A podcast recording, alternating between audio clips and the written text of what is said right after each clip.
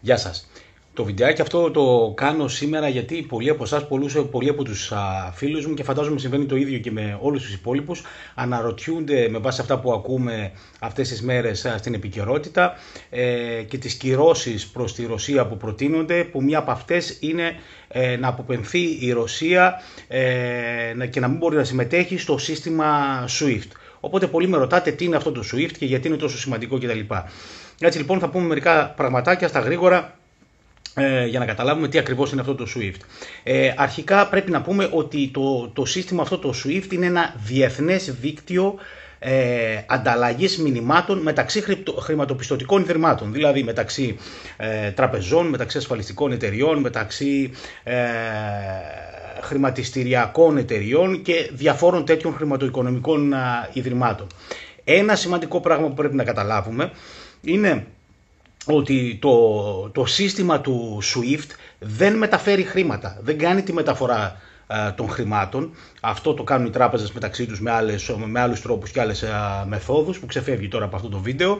Ε, αλλά απλά είναι μια ανταλλαγή τυποποιημένων μηνυμάτων που γίνονται, με, που γίνονται μεταξύ των τραπεζών προκειμένου να γίνουν διεθνείς συναλλαγές για πληρωμές, για μεταφορές, για αγορές χρηματοπιστωτικών τίτλων, μετοχές ομόλογα και διάφορα άλλα τέτοια πράγματα.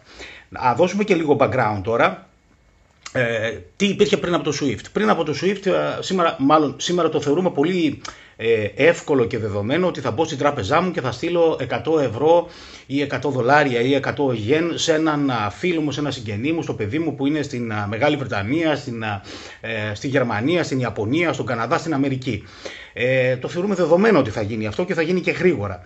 Ε, Όμως, όπως, αν το σκεφτούμε λίγο από πίσω αυτό, δεν είναι και τόσο δεδομένο και δεν είναι και τόσο ε, εύλογο ότι θα γίνει μια τέτοια συναλλαγή ε, τόσο γρήγορα. Ε, πρέπει λοιπόν αυτό που γίνεται από πίσω είναι ότι ανταλλάσσουν κάποια μηνύματα. Η τράπεζα που θα κάνω εγώ εδώ την κατάθεση ή θα στείλω χρήματα από το λογαριασμό μου θα πρέπει να στείλει ένα μήνυμα στην αντίστοιχη τράπεζα στο λογαριασμό που στέλνω τα χρήματά μου εγώ και να πει Γεια σας, ε, αυτός ο λογαριασμός από εδώ πέρα στέλνει για εκείνο το λογαριασμό σε εσάς εκεί αυτό το συγκεκριμένο ποσό, γι' αυτό και γι' αυτό το σκοπό, ανάλογα με το τι είναι ακριβώς το μήνυμα, το μήνυμα αυτό. Ε, όπως καταλαβαίνετε, αυτό πρέπει να γίνεται μέσα στα πλαίσια ενός δικτύου το οποίο ε, περιέχει μεγάλη ασφάλεια ε, και πρέπει να είναι τα μηνύματα έτσι ώστε να είναι προστατευμένα από οποιαδήποτε επίθεση. Δηλαδή ε, το, το ίδρυμα για παράδειγμα που στέλνει το μήνυμα πρέπει να είναι σίγουρο ότι το μήνυμα είναι σωστό, φεύγουν τα σωστά χρήματα από το σωστό λογαριασμό ε, και επειδή το ζήτησε πραγματικά ο πελάτης του και από την άλλη πρέπει το ίδρυμα το οποίο θα πιστώσει το λογαριασμό αυτού ή αυτής που στέλνω εγώ τα χρήματά μου να είναι σίγουρο ότι εκείνα τα χρήματα ανήκουν σε αυτόν και πραγματικά στάθηκαν από κάποιον άλλον ή κάποια άλλη ε, σε μια άλλη τράπεζα, σε μια άλλη χώρα του κόσμου. Οπότε όπως καταλαβαίνετε αυτό, ε, αυτή η διαδικασία μπορεί να μας φαίνεται προφανής και εύκολη, ε, αλλά δεν είναι και τόσο. Πρέπει να υπάρξει κάτι, ένα σύστημα επικοινωνίας μεταξύ των τραπεζών, ώστε να εμπιστεύονται αυτά τα, αυτά τα μηνύματα. Πώς γινόταν παλιότερα. Πριν από, το, από την ύπαρξη του Swift υπήρχε το Telex. Όσοι είστε παλιότεροι σαν και εμένα, το έχετε χρησιμοποιήσει παλιότερα στις δουλειές σας, φαντάζομαι. Ουσιαστικά το Telex, το Telex είναι ο, ε, ο πρόδρομος του, ε, του, του fax που γνωρίσαμε ε, πιο μετά. Τι ήταν το Telex, ουσιαστικά ήταν μια γραφομηχανή που έγραφες κάτι εδώ πέρα, έβαζες τον αριθμό του Telex κάποιου άλλου και αυτό που έγραψες εδώ πέρα στη γραφομηχανή σου εσύ έβγαινε τόσο σε σένα, αλλά στέλνονταν και γραφόταν εκείνη την ώρα αφού πατούσες το enter να φύγει το μήνυμα τέλος πάντων, δακτυλογραφούνταν εκείνη την ώρα στο Telex του άλλου λίγο πρωτόγονη τεχνολογία, αλλά ήταν ε, η αρχή αυτών των, ε, αυτών των μηνυμάτων.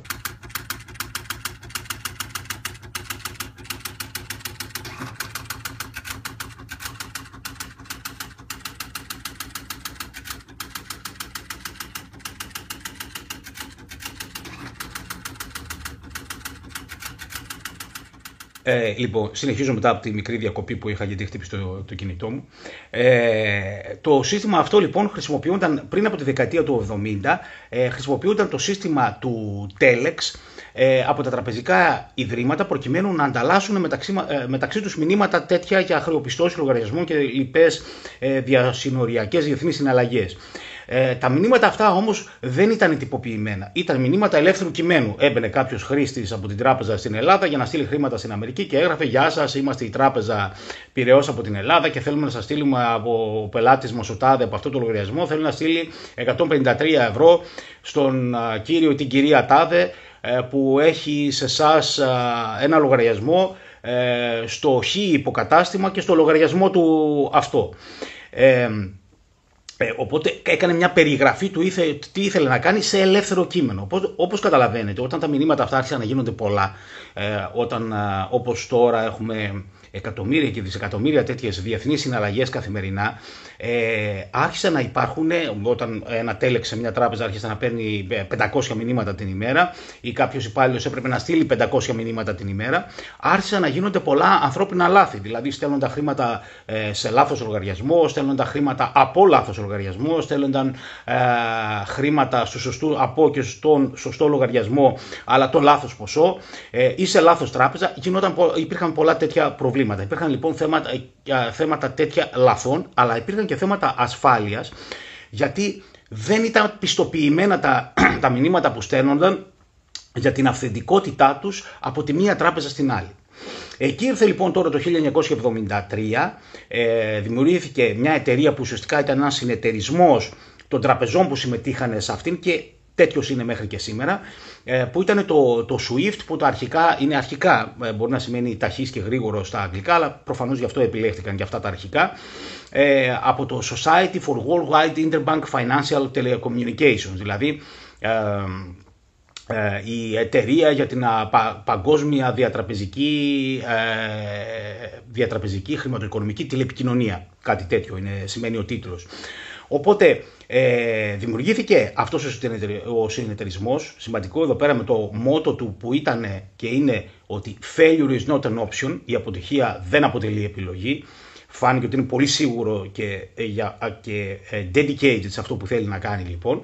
Ε, και αυτό που έκανε ήταν να δημιουργήσει έναν ταχύ τρόπο να στέλνονται τυποποιημένα και πιστοποιημένα για την αυθεντικότητά τους μηνύματα από το ένα τραπεζικό σύστημα στο, στο άλλο. Αυτό ξεκίνησε λοιπόν το 1973 με 200 περίπου ε, τράπεζες που συμμετείχαν σε αυτό το συνεταιρισμό Σήμερα να φανταστείτε συμμετέχουν στο SWIFT περίπου 11.000 τράπεζες σε 200 χώρες, δηλαδή είναι σχεδόν παντού. Ε, και μάλιστα στέλνονται ε, περίπου 10 δισεκατομμύρια τέτοια μηνύματα τον, ε, το χρόνο. Ο συνεταιρισμός αυτός βγάζει φυσικά χρήματα επειδή, ε, ε, επειδή οι τράπεζες όλες αυτές που συμμετέχουν πληρώνουν κάποιο, κάποιο fee και πληρώνουν ε, τη συνδρομή τους στο σύστημα αυτό το, το SWIFT. Επίσης, ε, καθένας και καθεμιά από εμάς που θα στείλει ένα τέτοιο μήνυμα SWIFT ε, πληρώνει ε, στο κάθε μήνυμα ένα συγκεκριμένο ποσό. Επομένως, έχει έσοδα από όλους αυτούς τους τρόπους αυτή ε, η εταιρεία, αυτός ο συνεταιρισμός. Επιμένω εδώ πέρα να ξανατονίσω ότι το SWIFT μεταφέρει μόνο το μήνυμα, δεν μεταφέρει τα χρήματα. Και έχει επιτυχία επειδή ε, είναι τυποποιημένα μηνύματα με συγκεκριμένους κωδικούς, δηλαδή είναι ο κωδικός 273 που θα γράφει ε, την τράπεζα του Αποστολέα. Είναι ο κωδικός 077 που θα γράφει το υποκατάστημα της τράπεζας του παραλήπτη των χρημάτων αυτών. Είναι συγκεκριμένα λοιπόν πεδία ε, αν μπείτε σε ένα τέτοιο σύστημα θα το δείτε, είναι τα πεδία που πρέπει να γράψει τις συγκεκριμένες πληροφορίες. Δεν είναι λοιπόν ελεύθερο κείμενο όπως είχαμε με το Telex. Και έτσι ε, επιτυχάνεται η ασφάλεια και η έλλειψη λαθών. Πάρα πολύ δύσκολα μπορεί να γίνει ένα τέτοιο, ένα τέτοιο λάθος. Επιπλέον υπάρχουν οι κωδικοί πιστοποίησης που καταλαβαίνει η τράπεζα που παίρνει τα χρήματα ότι, η τράπεζα, ότι πραγματικά η τράπεζα της έχει στείλει ε, αυτά τα χρήματα προκειμένου να κάνει τις αντίστοιχες χρεοπιστώσεις λογαριασμών που κάνουν στους κοινούς τους λογαριασμούς ή μέσω ε, με, ε, μεσαζών των τραπεζών οι διεθνείς τράπεζες γιατί δεν έχουν όλες οι τράπεζες, ξέρω εγώ, η Πυραιός εδώ στη γειτονιά μου δεν έχει ε, σχέση με μια τράπεζα μικρή στην Αλαμπάμα αλλά υπάρχουν ενδιάμεσες τράπεζες που θα κάνουν τη μεταφορά αυτή ε, των χρημάτων. Το SWIFT λοιπόν πιστοποιεί ότι είναι σωστή αυτή η μεταφορά ε, και είναι πιστοποιημένη είναι πραγματική μια τέτοια μεταφορά χρημάτων. Είναι δηλαδή, αν θέλουμε να δώσουμε ένα παράδειγμα εδώ πέρα, το SWIFT λειτουργεί σαν να, ξέρω εγώ, να ε, δανείστηκε για μια έκτακτη του ανάγκη ε, το παιδί σας χρήματα το οποίο εσείς ζείτε στη Θεσσαλονίκη και ταξιδεύει, κάνει διακοπές στην Κρήτη και να σου πει μπαμπά, μαμά, ε, στείλει αμέσως αυτό το λογαριασμό αυτού του κυρίου, αυτής της κυρίας ε, 100 ευρώ ε, γιατί έμεινα από βενζίνη ε, εδώ πέρα που ήμασταν και μου δάνεισε 100 ευρώ, μου έδωσε 100 ευρώ να βάλω βενζίνη για να μπορέσω να συνεχίσω το, το ταξίδι μου. Ε, εσείς τώρα ε, θα στείλετε αυτά τα χρήματα σε αυτό το λογαριασμό του παιδιού σας, κάποιου ε, τρίτου, και θα το κάνετε αυτό γιατί ε, το μήνυμα αυτό που παίρνετε είναι πιστοποιημένο. Πώς είναι πιστοποιημένο, αν από το τηλέφωνο βλέπετε τον αριθμό του παιδιού σας, είναι το παιδί μου με κάλεσε, ακούω τη φωνή, ακούω τη φωνή του. Αν σας το έχει στείλει με ένα ξέρω εγώ, ιδιόχειρο μήνυμα κάπως, θα δείτε το γραφικό του χαρακτήρα. Α, είναι το παιδί μου. Άρα να στείλω τα 100 ευρώ σε αυτόν τον τρίτο. Ε, Α το στείλει σε SMS, στο Facebook κτλ. Βλέπεις ότι είναι το account του. Άρα λοιπόν το μήνυμα αυτό για σας πλέον είναι πιστοποιημένο και θα μπείτε στον κόπο ε, να εξυπηρετήσετε το, το παιδί σας προφανώς και να στείλετε τα χρήματα αυτά σε κάποιον τρίτο, όχι στο παιδί σας. Κάπως έτσι λειτουργεί το SWIFT, ότι δηλαδή με τους κωδικούς που διαβάζει εκεί πέρα πιστοποίησης της ασφάλειας η κάθε τράπεζα, είναι σίγουρη ότι αυτό το μήνυμα είναι πραγματικό, προέρχεται από εκείνη την τράπεζα και πρέπει να πιστώσω αυτόν εδώ α, τον α, το λογαριασμό. Ε, τώρα, επειδή προφανώς και θα φαίνεται ότι είναι πολύ απλό αυτό, εντάξει, και γιατί είναι τόσο σημαντικό το SWIFT και γιατί δεν υπάρχει κάποια άλλη εταιρεία που να κάνει το ίδιο πράγμα. Υπάρχουν και άλλες εταιρείες που κάνουν το ίδιο πράγμα. Ε, μάλιστα η σημερινή τεχνολογία δίνει τη δυνατότητα με τεχνολογίες ασφάλειας, ε, κρυπτογράφησης κτλ. Ε, να τα κάνουμε πάρα πολύ καλά αυτά τα πράγματα. Τα ίδια χρησιμοποιεί φυσικά και το SWIFT, αλλά μπορούν και άλλες εταιρείες. Υπάρχουν. Υπάρχει το Ripple, για παράδειγμα, που χρησιμοποιεί μάλιστα ένα μέρος των διαδικασιών και της τεχνολογίας που χρησιμοποιούν και τα κρυπτονομίσματα που είναι το Open Ledger για όσους ασχολείστε με αυτά. Υπάρχουν και άλλες, ε, υπάρχει το, το FedWire, υπάρχει το σύστημα διατραπεζικών πληρωμών Clearing House, το, ε, το CHIPS ε, και υπάρχουν δηλαδή τέτοιες εταιρείες, αλλά καταφέρνει η SWIFT παρόλα αυτά, η εταιρεία αυτή να διατηρεί τη δεσπόζουσα της θέση που έχει σε αυτή την αγορά. Και όπως καταλαβαίνετε, εφόσον οι τράπεζες το χρησιμοποιούν τα τελευταία 20, 30, 40, 50 χρόνια, είναι πολύ δύσκολο για αυτές που έχουν συνηθίσει το συγκεκριμένη, τη συγκεκριμένη διαδικασία, το εμπιστεύονται, να πάνε σε κάτι καινούριο. Ας πάμε τώρα λιγάκι στη Ρωσία και να δούμε γιατί αυτό θα είναι κακό για τη Ρωσία. Αυτό θα είναι κακό για τη Ρωσία ε, για μένα είναι ε, η ατομική βόμβα των οικονομικών κυρώσεων που μπορούν να, να, να, να, κάνουν οι, οι δυτικοί ας πούμε ε, στους, στους Ρώσους. Και γιατί αυτό; Αυτό γιατί επηρεάζει τα πάντα στην ρωσική οικονομία. Επηρεάζει οποιαδήποτε συναλλαγή γίνεται με το εξωτερικό. Ε, η Ρωσία είναι μια μεγάλη εξαγωγική χώρα ε, και θα επηρεάσει ε, τις πωλήσεις της και τις εισαγωγές της φυσικά σε φυσικό αέριο που ενδιαφέρει όλη την Ευρώπη. Δεν θα κάνει αυτό κακό βέβαια μόνο στη Ρωσία, θα κάνει κακό σε όλους εμάς που παίρνουμε φυσικό αέριο, γιατί αν δεν μπορεί να πουλήσει το αέριο, ε, αν δεν μπορεί να πληρωθεί, να είναι σίγουρη για τις πληρωμές μέσω του SWIFT και να πληρωθεί για το αέριο, ε, θα στενέψει η παροχή αερίου στην, στην Ευρώπη. Επομένως θα αυξηθούν πάρα πολύ οι τιμές, ακόμα περισσότερο από ό,τι είναι σήμερα.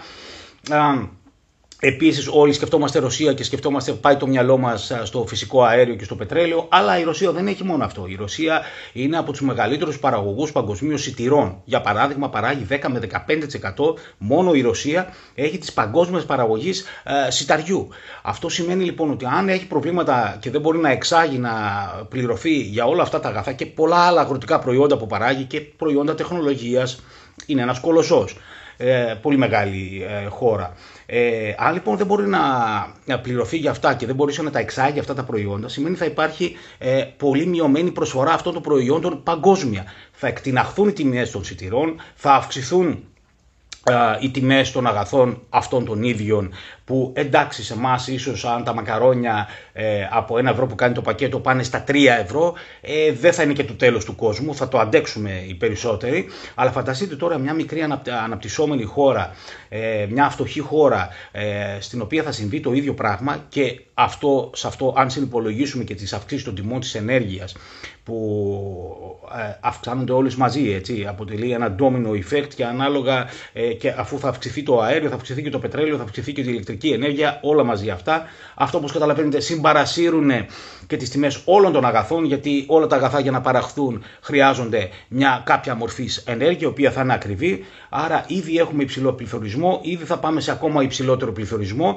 Γι' αυτό λοιπόν η πολιτική αυτή είναι διστακτική η Δύση να χρησιμοποιήσει αυτή την ατομική βόμβα γιατί είναι ένα poisonous pill, ένα δηλητηριώδες χάπι. Θα το πάρουμε το χάπι για να γίνει καλά αυτή η κατάσταση, αλλά θα, θα μπορεί να μας κάνει και κακό και εμάς, μπορεί να μας δηλητηριάσει, να έχουμε σοβαρά οικονομικά προβλήματα ε, και, και εμείς. Γι' αυτό το παρομοιάζω λίγο με ατομική βόμβα. Ε, η Ρωσία έχει απειληθεί και παλιότερα στις 21 Απριλίου του 2021 ε, απειλήθηκε πάλι για, να, για το ίδιο θέμα για να την διώξουν από το σύστημα του SWIFT όπως και το 2014 που ε, κατέλαβε την, την, την, τις ανατολικές περιοχές ε, στη, στην Ουκρανία, συγκεκριμένα την, την Κρυμαία. Ε, και μάλιστα ο ίδιος Υπουργός Εθνικής Οικονομίας των Ρώσων υπολόγισε σε δήλωσή του ότι με μια τέτοια ενέργεια, αν φύγει η Ρωσία από το ε, SWIFT, ε, θα έχει αντίκτυπο 5% στο ρωσικό ΑΕΠ. Οπότε καταλαβαίνετε ένα σημαντικό, ε, σημαντικό πλήγμα γιατί όλες οι συναλλαγές θα γίνουν προβληματικές, κοστοβόρες, χρονοβόρες και όλα αυτά τα προβλήματα που αναφέραμε και, και, και προηγουμένως. Άρα λοιπόν ε, είναι ένα, ένα θέμα πάρα πολύ σημαντικό. Α, εδώ μην ξεχάσω να πω ότι ε, ε, σπάνια, πολύ σπάνια θα δούμε να αποκλείεται κάποια χώρα από το SWIFT και αυτό γιατί η ίδια η εταιρεία, ο συνεταιρισμός του SWIFT ε, ε, θέλει να κρατάει ουδέτερη στάση, έτσι, γιατί την εμπιστεύονται όλοι. Είναι καλό αυτό για την εταιρεία. Ε, όμως παλιότερα έχουμε δει για παράδειγμα στην, το, το Ιράν ε, αποκλείστηκε ε, το 2018 αν θυμάμαι καλά ήταν τότε που υπήρχαν προβλήματα με το πυρηνικό του πρόγραμμα αποκλείστηκε από το SWIFT για μια μικρή περίοδο δεν θυμάμαι πόσο ήταν αλλά ήταν θα ήταν μερικούς μήνες φαντάζομαι αν θυμάμαι καλά ε, άρα λοιπόν το SWIFT για να ολοκληρώσω και να κλείσω αυτό το βίντεο, το, το SWIFT είναι απλά ένα σύστημα με το οποίο στέλνουν μηνύματα τα χρηματοπιστωτικά ιδρύματα, οι τράπεζες μεταξύ τους ε, και είναι μηνύματα τέτοια που είναι έτσι κωδικοποιημένα, πιστοποιημένα, ώστε μπορούν να τα εμπιστεύονται, να τα θεωρούν αυθεντικά και έτσι να κάνουν τις συναλλαγές τους ε, σχετικά γρήγορα και αποτελεσματικά μεταξύ τους. Γι' αυτό λοιπόν θα πλήξει αυτό ε, την, ε, τη Ρωσία αν γίνει, αλλά πέρα από αυτό όμως θα έχει πολλαπλασιαστικά αποτελέσματα, θα δημιουργήσει ένα φαύλο κύκλο που θα πλήξει και, και τις δυτικές χώρες, θα πλήξει όλους μας, γιατί η Ρωσία είναι μια μεγάλη χώρα, εξάγει πολύ, εισάγει πολύ, ε, αν δεν μπορεί να εισάγει θα, θα, θα έχουμε χρεοκοπίες στους εξαγωγείς στη Γερμανία, στη Δυτική Ευρώπη, στην Ελλάδα, στην, στην Αμερική και οπουδήποτε, από οπουδήποτε εισάγει προϊόντα η Ρωσία. Οποιαδήποτε απορία έχετε, ερώτηση, οτιδήποτε θέλετε ή θέλετε κάποιο άλλο βίντεο να εξηγήσουμε κάτι άλλο σχετικό, γράψτε στα σχόλια από κάτω ε, για να κάνουμε ε, κάποιο καινούριο βίντεο στις ε, επόμενες ημέρες. Ευχαριστώ πολύ. Γεια σας.